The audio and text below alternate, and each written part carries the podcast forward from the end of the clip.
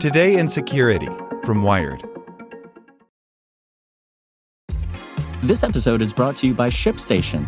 You know, some things take a lot of work, like sending little robots to far off distant planets. And just as that's challenging, so too is running a successful e commerce business, especially when there's so much to do.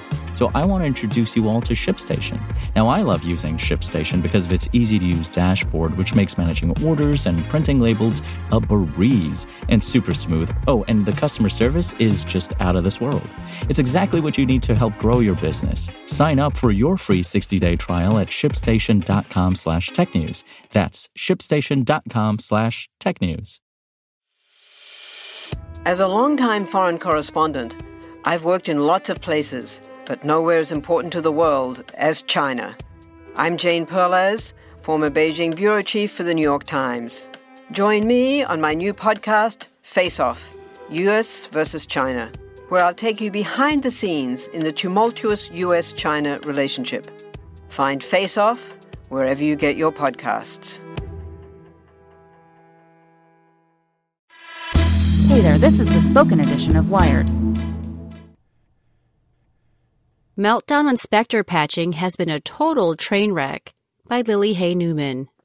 The Meltdown and Spectre vulnerabilities, first revealed at the beginning of the year, affect pretty much anything with a chip in it. That ubiquity has made the process of releasing patches understandably arduous.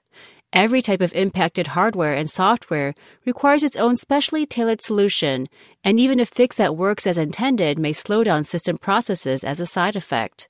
The bigger issue so far, though, is that some patches have done more harm than good, requiring recalls and sowing general confusion.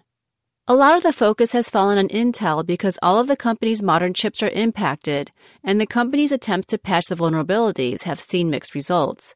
Intel shares the hot seat, though with fellow chipmakers ARM and AMD.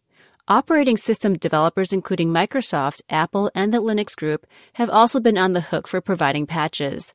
These fixes, though, can inadvertently cause serious problems beyond processing slowdowns and even the blue screen of death. Spectre in particular is also more of a class of vulnerability than one easily resolvable bug, so it's proven especially difficult to create one size fits all patches for the flaw. We've never seen such an expansive bug like this that impacts literally every major processor, says David Kennedy, the CEO of TrustedSec, which does penetration testing and security consulting for corporations. I was on at least 10 calls last week with big companies and two yesterday explaining what's happening. They have no idea what to do when it comes to patching. It's really causing a mess. Rocky rollout. It doesn't help that processor companies downplayed the challenges at first. Intel memorably said in its first statement about Meltdown and Spectre that any performance impacts are workload dependent and for the average computer user should not be significant and will be mitigated over time. Sounds great, right? In practice, Intel has had to repeatedly step on this initial nonchalance, revealing that its newer processors are also susceptible to patch related slowdowns and that it pushed out some patches too soon. On Monday, Intel retracted one of its Spectre patches because of random reboot issues and suggested that system administrators roll it back or skip it if they haven't installed it already. I apologize for any disruption this change in guidance may cause, Intel Executive Vice President Neil Shenoy said in a statement. Intel's problems have trickled down to other manufacturers and developers as well.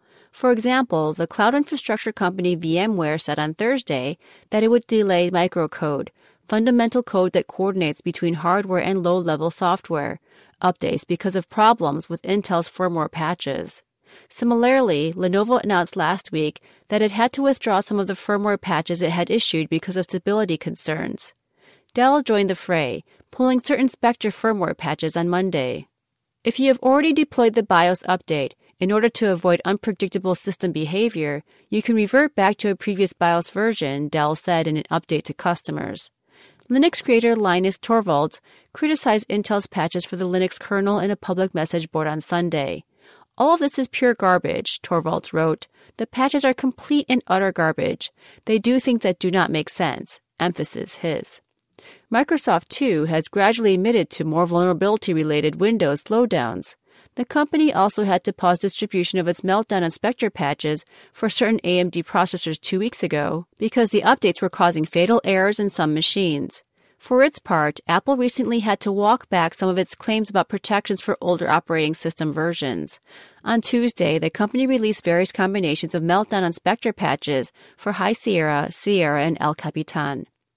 Some chipmakers that initially stayed quiet eventually admitted that Meltdown and Spectre left at least some of their processors exposed. AMD, for example, originally said in a statement on January 3 that, due to differences in AMD's architecture, we believe there's a near zero risk to AMD processors at this time. But the company was forced to revise its assessment a day later, admitting that many of its chips are impacted. Similarly, Qualcomm didn't confirm that its chips were affected until days after the public meltdown Spectre disclosure. The open source enterprise IT services group Red Hat knew about Meltdown and Spectre as part of an industry collaboration before the public disclosure, and the company worked ahead on developing and testing patches. But on Thursday, it too withdrew certain Spectre patches based on Intel's microcode updates due to instabilities introduced that are causing customer systems to not boot. It's very frustrating for our customers when services say, well, we have a fix for X chip and Y chip, but not A, B, or C chip, says Christopher Robinson, who runs Red Hat's product security program management team. So we want to make sure that we can have a consistent answer. At some point in the future, we'll revisit releasing the software, but right now it's just too much in flux. Misplaced confidence. Though other critical and ubiquitous vulnerabilities have certainly required massive coordinated response over the years, the mitigation efforts for Meltdown and Spectre are unprecedented in just how many devices, users, and organizations are involved. Developing stable patches for every processor, every firmware stack, and every operating system adds up to a tall order.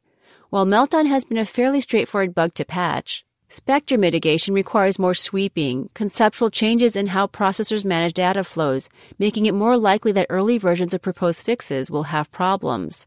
But in many cases, initial attempts at damage control may have done more harm than good by downplaying the risks of patching issues.